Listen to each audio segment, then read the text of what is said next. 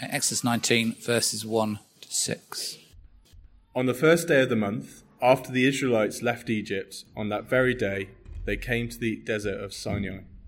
After they set out from Rephidim, they entered the desert of Sinai, and Israel camped there in the desert in front of the mountain.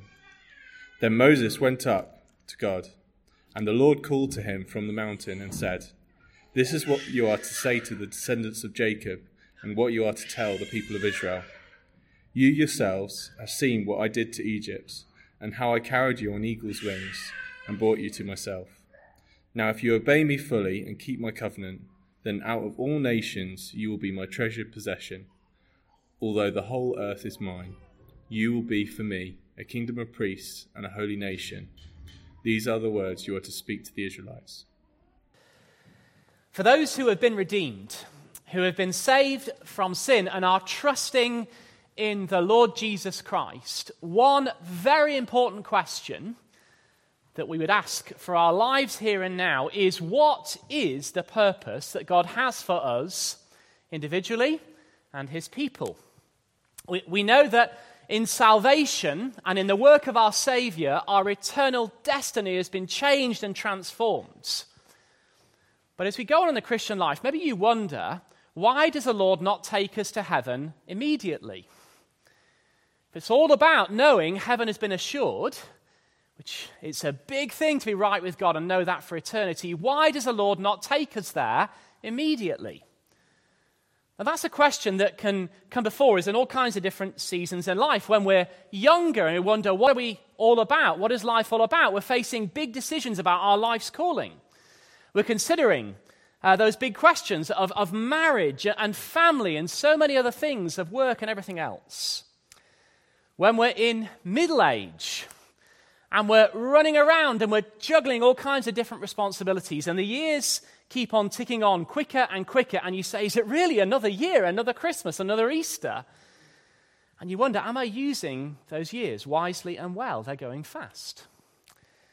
And then maybe in our senior years, when we face health struggles, when our mobility changes and our energy changes, and you just can't do all that you used to do. What now? What is life all about? What does God want for our lives? Why has the Lord saved us? Now, this question of why has God rescued us is what God is going to address Israel with at the start of Exodus chapter 19 because they have come here to this mountain that God had promised they would come to. And, and to this point, their life has been incredibly busy. If you think about all the things they've been through, just in a matter of months. They have come out from slavery in Egypt. They have come out rapidly and quickly. They have known the challenges of the wilderness. And now they come to Sinai and they're going to settle there for an extended period of time. And the Lord uses this moment as they come here to Sinai to teach them his purpose for them. And as we listen in to God's calling for them, we will learn God's calling for us too. Now, if you were with us last week, we went through the whole of chapter 19 and we looked at the, the big picture of that chapter and we saw that God draws near to his people and makes himself known. And the God who draws near and makes himself known is seen to be a holy and a pure and a majestic God. And then the people are shown they can come to know God through the work of a mediator that's pictured there in the work of Moses and points forward to our Lord Jesus Christ. And as we read through and work through the whole chapter, you will have noticed that we went rather quickly through verses 3 to 6. And that was because we're going to pick them up this week, because these verses, some have said, are some of the most significant verses in the book of Exodus, maybe in the whole of the Old Testament because God teaches his people their purpose, why he has saved them. And so that's what we're going to look at today, considering why God has saved Israel as his people and why God has saved us as Christians. But before the Lord comes to teach them that, he reminds them of something. And he reminds them of it because he wants to teach them and show them that he is entitled to tell them their purpose his authority to tell them why he has saved them. And we're going to look at that and then we're going to come to the purpose for which God has saved them. So God begins by saying, Remember what I did in rescuing you. There in verse 4, maybe you can see it, it's there on the screens. The Lord says, You yourselves have seen what I did in Egypt and how I carried you on eagle's wings and brought you to myself. Now, that's a quick summary in verse 4 of all that God has done in rescuing his people. And there are three major movements there that he defeated their enemies. He says, You yourselves have seen what I did to Egypt.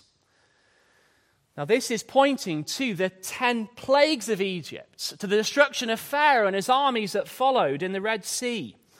And the Lord God did this. He did it to Egypt to break Egypt's power over Israel and to give this final and ultimate demonstration of his power.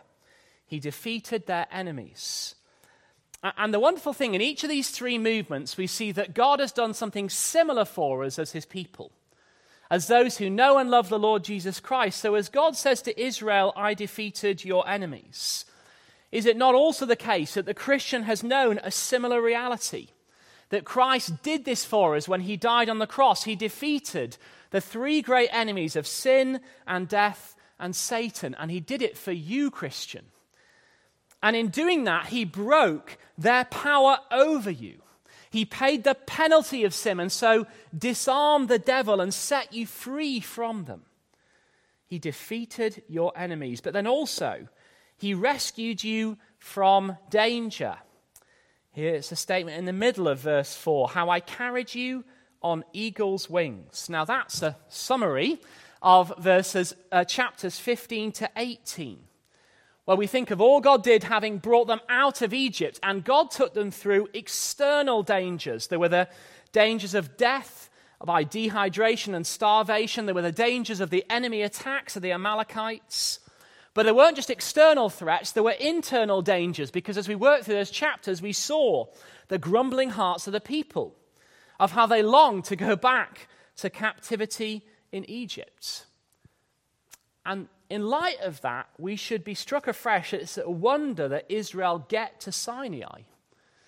Because they go through impossible situations. In their hearts, they show that they are impossible people, and yet God carries them on eagle's wings.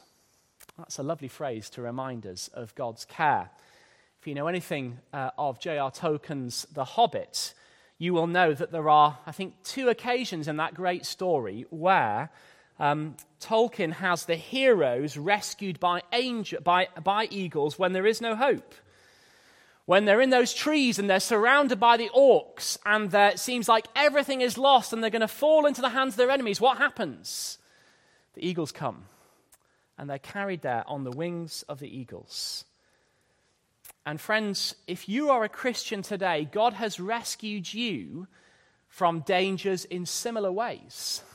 Not just in salvation, but in keeping you in His grace from the external threats that you face to your faith, from the internal threats that, that you work through. And God has rescued you. And it's a wonder that any of us would make it home to heaven because left to ourselves, with dangers around us and dangers within us, we wouldn't get there. But God carries you through on eagle's wings. God says, I defeated your enemies, I rescued you from danger. But then, thirdly, I brought you to myself. For Israel, the purpose of God's rescue from Egypt was never just to get them out of the grip of Pharaoh. It was to claim them back as his people. That's what came out in the reading that Andy so helpfully took us to in Exodus chapter 6. And indeed, it starts before then. Because when God spoke to Moses and God said, I'm going to send you to Egypt to rescue the people, in Exodus chapter 3 and verse 12, Moses is told that having brought the people out, what will they do? That they will worship God on this mountain. And here they are. God has brought them here. What a wonderful reminder of God's work. So God has rescued them so that they would come to Him, that they would be brought to Himself. And the same is true for the Christian. And indeed, that's the beginning of our answer to this question. And we might say, friends, that it is not enough, it is simplistic to say that we have been saved just to go to heaven. We have been saved to be brought to know God now and to know Him into eternity. And that has implications for life here and now before He takes us home. Now, what's surprising about this reminder of God bringing them out from Egypt, of God carrying them on eagle's wings, and of God bringing them to the Himself? Well, what should surprise us is that this is all very recent history for the Israelites. This is not the material of an ancient history lesson for the people. It's just a few months ago. And yet God reminds them. And He reminds them to put before them the basis on which He can tell them what they have been saved for. He wants them to know He did all this for them in rescuing them so that He might remind them of their author- His authority to call them to certain things. And, friends, as we think of Israel's rescue, let's remember our rescue if we're a Christian. That God calls us to remember that regularly, to remember it in an objective sense when we think of what Christ has done through his death and resurrection, but also to remember it subjectively when we think of what God has done in our lives personally. And friends, we should never tire of going back to all that God has done for us in rescuing us. We should speak to each other. We should sing of God's rescue in the Lord Jesus Christ. We should never tire of coming together and worshiping God for that. That's part of what we're doing when we come together as God's people. We're remembering what God has done in rescuing us what he has done for us in the Lord Jesus Christ. So we speak of it in that objective sense to each other and we sing of it to one another. But also, we should also speak to one another about what God has done personally and subjectively in our lives. That is to say, we should be telling one another our testimony. Christians in the past did this a lot. If you, if you look in history, there was a, there's so much uh, good in sharing your testimony with each other, but it seems to me that we're less good at doing that now. I'm a part of a group of local pastors. We meet uh, every two months uh, and we seek to encourage each other. And something we do that I've never known a group of pastors do is that one person each time, one of them, is asked to share their testimony. And you know what? That can be the most encouraging part of the whole gathering. Why is that the case? Because we're remembering what God has done objectively in Christ, but also subjectively, personally, for an individual. We're reminding ourselves that this God is a living God who works in lives personally. And I wonder, friends, do you know the testimony of your Christian friends? As elders, we have the privilege of hearing someone's testimony when they come into membership. But do you know it? Have you asked your friends about it? Do you know the testimony of those who are there in your home group? I wonder if we might not make one of our prayer and share evenings a testimony sharing evening where we give thanks for God's great work of salvation. And the reason God calls his people to this here, and the reason he calls us to do that personally, is so that we might recognize that having saved us, God is, it is his authority, therefore, to tell us what life is all about. These verses in Exodus follow a pattern that they would have known well from the nations around them of a covenant renewal ceremony, where a great king, a ruler, would declare his right to rule over his people and then tell them what he wants from them. And this, in some ways, is what the Lord is doing here. He is saying, Because I have rescued you, I am entitled, this is my right to tell you what you have been saved for. And the New Testament has exactly the same pattern for Christians. Because what do we read in 1 Corinthians 6, verses 19 to 20? You are not your own. You were bought at a price. Therefore, honor God with your bodies. And so now we come to see the purpose of Israel and the purpose for us as his people. And we have three statements there in verse 5 and 6 that tell us why God saved us. And the first one is this that God saved you to make you his own. Look down there uh, at verse 5. Now, if you obey me and keep my covenant, that of, then out of all the nations you will be my treasured possession.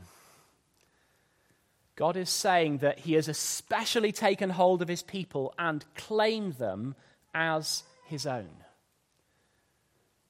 Now, in verse 5, the Lord reminds us that all the nations are His, the whole earth is His, and yet His people are His treasured possession.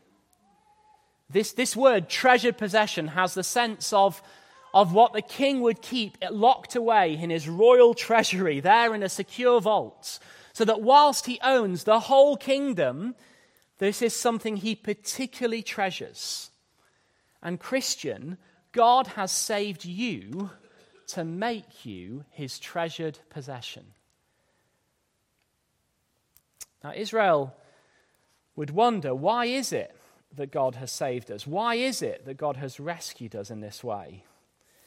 And the Lord would teach them in Deuteronomy, verses, uh, Deuteronomy 7, verses 6 to 8, where he says, uh, These things the Lord your God has chosen you out of all the peoples on the face of the earth to be his people, his treasured possession. That's what God has done. And the Lord did not set his affection on you and chose you because you were more numerous than other peoples for you were the fewest of all peoples.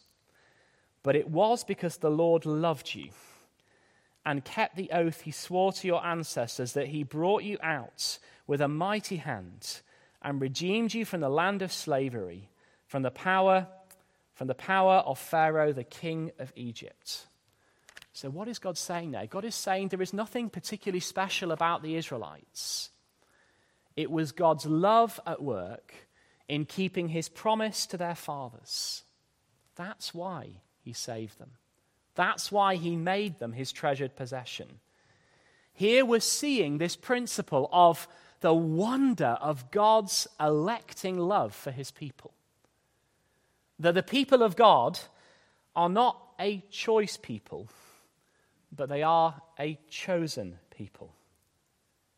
And, Christian, that's who you are today.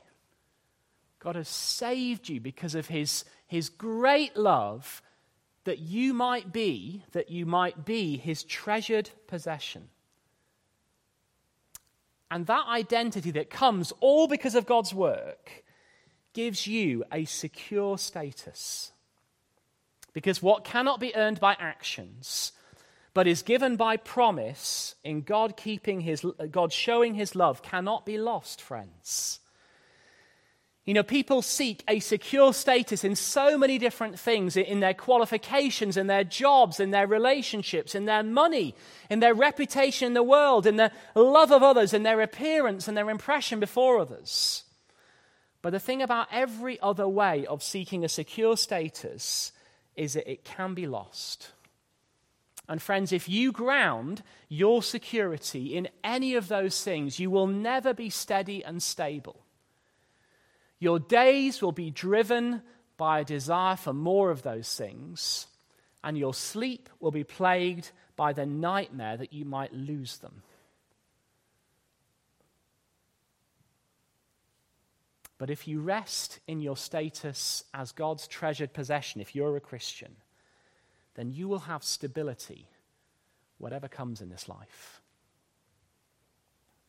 Now, what does that mean in practice? Well, let me give you one example of that, and then maybe you can apply that principle to your life as you live it out. Martyn Lloyd-Jones was a famous pastor and preacher. And after decades of faithful service, of doing so much in the kingdom of the Lord Jesus Christ, in service of God's people, in being a faithful pastor, at the end of his life, he was afflicted by a debilitating and incurable illness. He was visited by a close friend who drew alongside him and said, Doctor, as he was always referred to, Doctor, it must be incredibly frustrating that all you can do is sit here and lie here and not be about anything in that sense. But you know what he said? He said, The Lord Jesus Christ said, Rejoice that your name is written in heaven. I am completely content.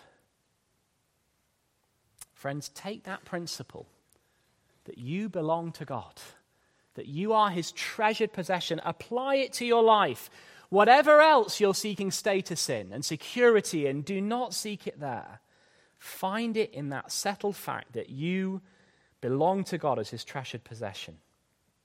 That's the first thing the Lord says. Know that I saved you to make you my own. But then, secondly, he says, Know that I saved you so that you might know me. God saved you to know him. And here we come to verse 6, where the Lord says, You will be for me a kingdom of priests. Now, what does that mean?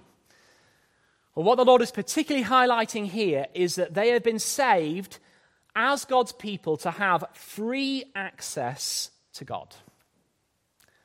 Now, if you know anything about the Old Testament, you will know that the priesthood, and they're called to be a kingdom of priests, the priesthood had a number of different purposes.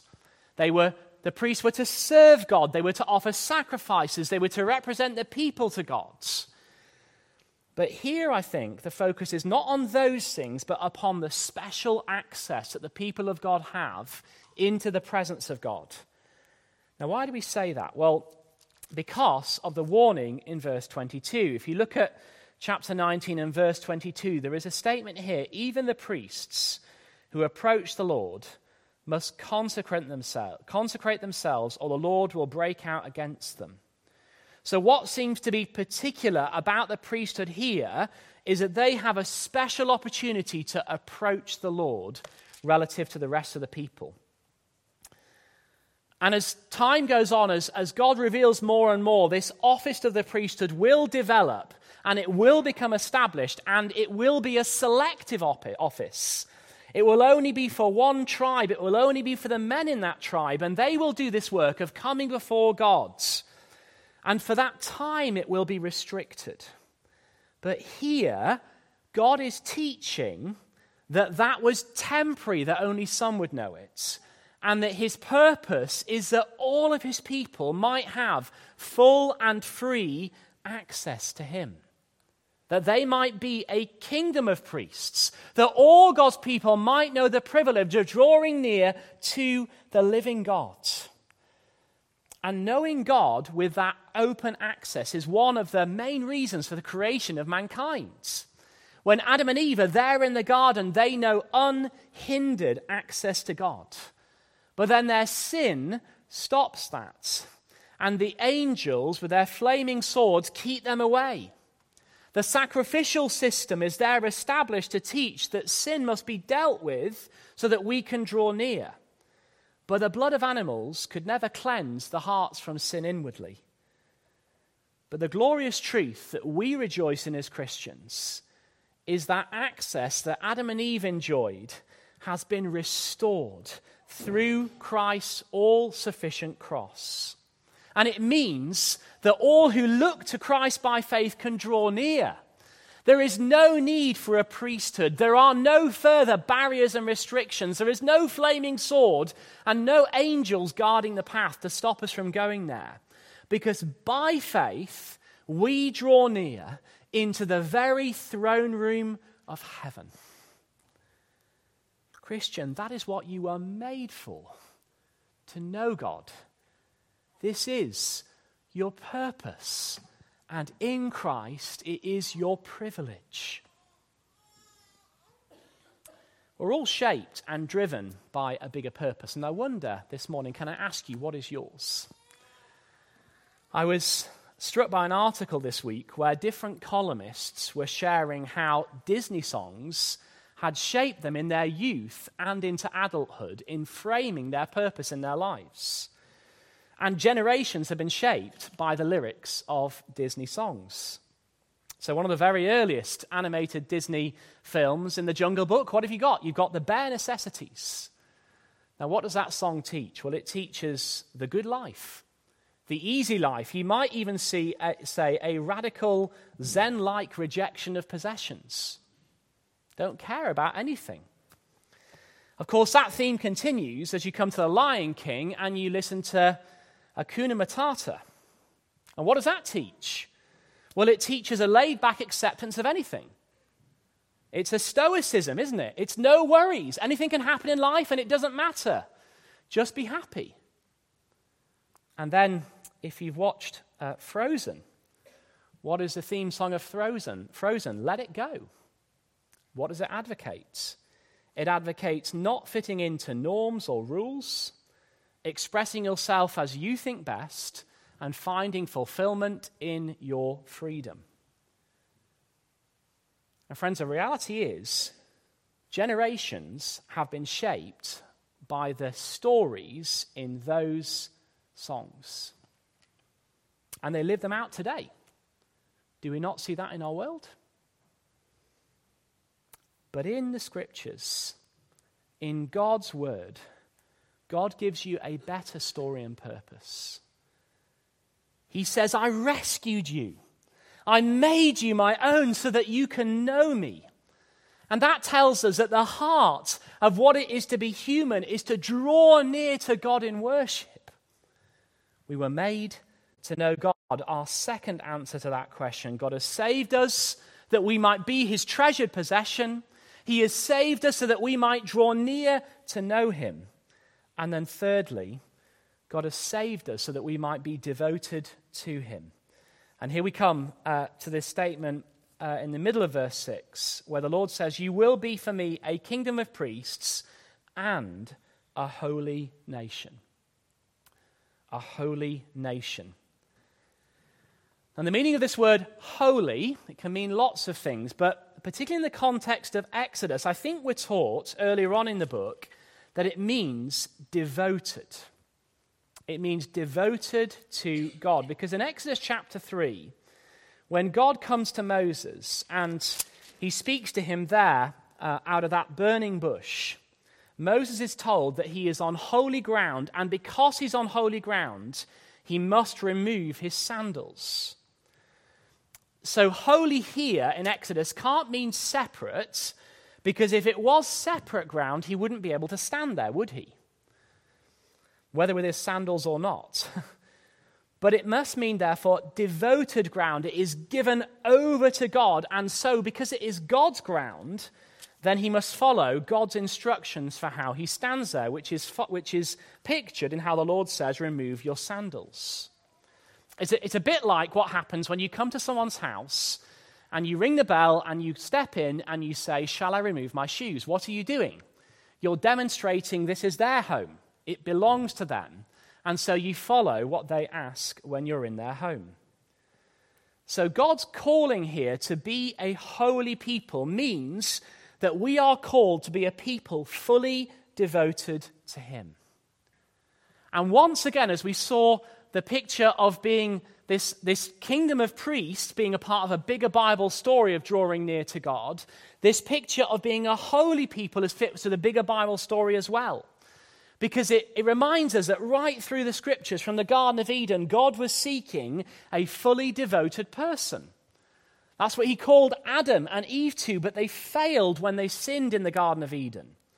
That's what God calls Israel to a life of heart and, and, and a whole of life and heart devoted to Him. And that's what He's signaling in verse 5 when He says, If you obey me fully and keep my covenants.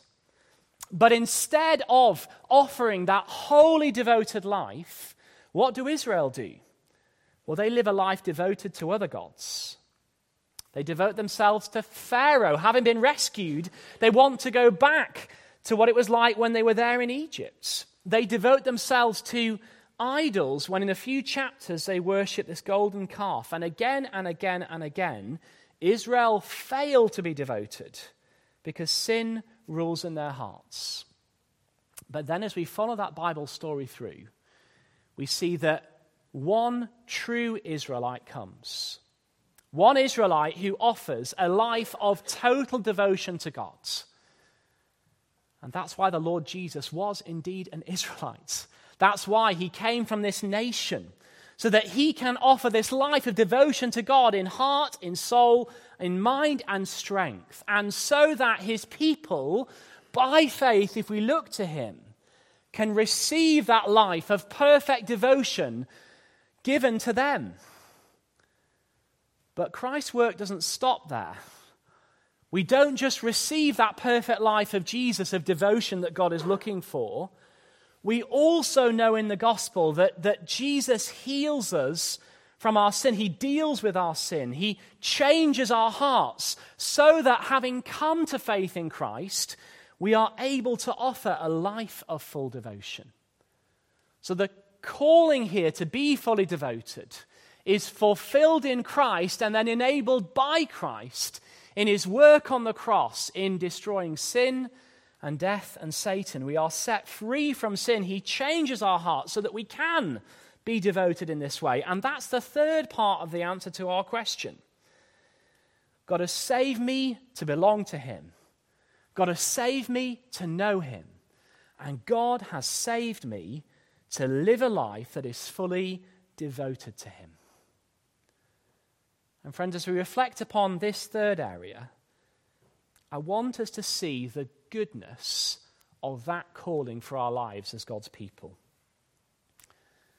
You know, when we are devoted to other false gods, that always brings despair and depravity.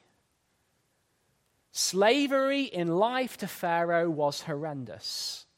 Slavery in heart to false gods leads to more and more sin. And that is always the case when we are devoted to anything other than the Lord God. However much we serve it, we will not find freedom, we will just know more slavery. And however long we give ourselves to it, we will find that our life becomes more and more warped and wicked. But devotion to the God of heaven brings freedom and joy and goodness. I think too often we see following God's ways as a negative thing that we just do begrudgingly because it's what we're supposed to do. But, friends, that is not what Scripture says. To follow God's ways is a good thing. It's a glorious thing. Now, the Bible tells us, and our experience confirms, that it is a struggle. But we should never think that living God's way, devoting ourselves to Him in heart, soul, and mind and strength, is anything other than a glorious calling. Turning from habitual sin is hard. Turning from sexual sins, from, from greed and anger and bitterness and unholy desires, that's all challenging. But it's good to do that. This is part of why God saved you. This is part of what Christ has done for you in making you a new creation, in giving you a new heart, so that you and I can know the joy of repentance. Isn't it a great thing as a Christian that I can repent from sin? I can actually turn from it that I couldn't do before. And not only that, I have the freedom, I have the, the gift of the Spirit and a new heart that in the Spirit's help, I can walk in new ways. And that means, therefore, that my purpose each day is with God's strength, because of Christ's work, and with the enabling of the Spirit, to live a fully devoted life. In Matthew 6, Jesus talks about the, the danger of, of, of worry and the way it distracts us from serving the Lord. And, and it, as we think about the danger of that, we can be so paralyzed by regrets about the past, things that have happened. We can ha- so much allow our worries to dominate our mind about tomorrow, when actually what we need to do is to serve the Lord today, to serve the Lord with the energy that He gives us today. And that great priority, that good calling, applies whatever stage of life you're in. When you're younger and you've got those big choices, if you make those choices everything, well, then you're going to serve them, aren't you? They become the gods to you. But instead, if you're saying, Lord, help me to live a life fully devoted to you, and then I make those choices about how I'm going to live my life in light of that great calling in the middle of life, when we're bombarded by all these different demands and time gets squeezed and we feel exhausted, what do we do? We get up each day and we say, Lord, help me to live today fully devoted to you. And as we come into our senior years, as health and energy changes, that remains our goal to live a life devoted to God. And living like this, as God's holy people, is the most important aspect of any evangelistic strategy that you might have as a church, you might have as a church. We can plan events, and that's great. We can share literature and share testimonies, and that's wonderful. But what the world needs from us most of all is for the church to be a holy people, for Christians to be truly Christian living all of life for the Lord Jesus Christ. And, friends, isn't that what Peter calls the church to do as he picks up these very verses in 1 Peter 2? 1 Peter 2, verses 9 and 10, there is a very clear echo of Exodus 19, where the Lord says, But you are a chosen people, a royal priesthood, a holy nation, God's special possession that you may declare the praises of him who called you out of darkness into his wonderful light. Once you were not a people, but now you are the people of God. Once you had not received mercy, but now you have received mercy. And as the church of the Lord Jesus Christ, the people of God, that is our calling. And as we close, the thing that has struck me so much this week is the wonderful way in which that is a positive purpose for us to live out personally and to hold out to the world. The pressing need of our day, friends, is to speak of a positive calling for men and women and boys and girls. I was struck by that reading a quote from a Christian MP, Miriam Cates, who highlighted just how negative the message of our world can be. Hear what she said. She said, When culture, schools, and universities openly teach that our country is racist, that our heroes are villains, that humanity is killing the earth, that you are what you desire, that diversity is theology, that boundaries are tyranny, and self restraint is oppressive, is it any wonder that mental health conditions, self harm and suicide, and epidemic levels of anxiety and confusion characterize the emerging generation. How different, how good, how positive is a message we can share. That for those whose story is, God has rescued me. For those who know the saving work of the Lord Jesus Christ, we can know that we have been saved to belong to God. We are his treasured possession. What a settled, secure status that gives us. We can know that we have been saved to know God. We are a kingdom of priests able to draw near. And we can know that we have been saved to be fully devoted to God as a holy nation. So, by God's grace and with his help, may that be our purpose each day. Amen.